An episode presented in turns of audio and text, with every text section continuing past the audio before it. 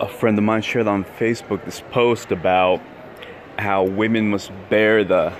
the pain during sex. You know, a lot of women bear discomfort when they commune physically and perhaps spiritually, hopefully, with their male counterparts, and how they tend to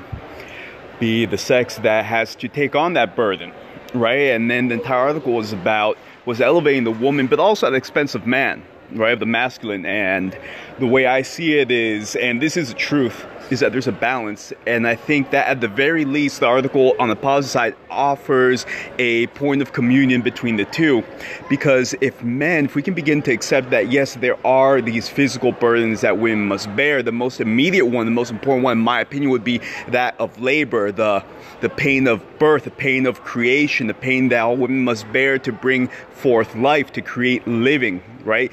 then we can begin to appreciate the counterpart, which is the masculine side of having the bear suffering, pain, discomfort, tor- turmoil to bleed and to kill in order to preserve life because we're all the product of our ancestors, of thousands of years of having to defend our families, having to provide for them. And I just had to get that off my chest. I'm sitting here writing, the, reading a poem about an ode to the hymen, and I'm just thinking, yes, you know, like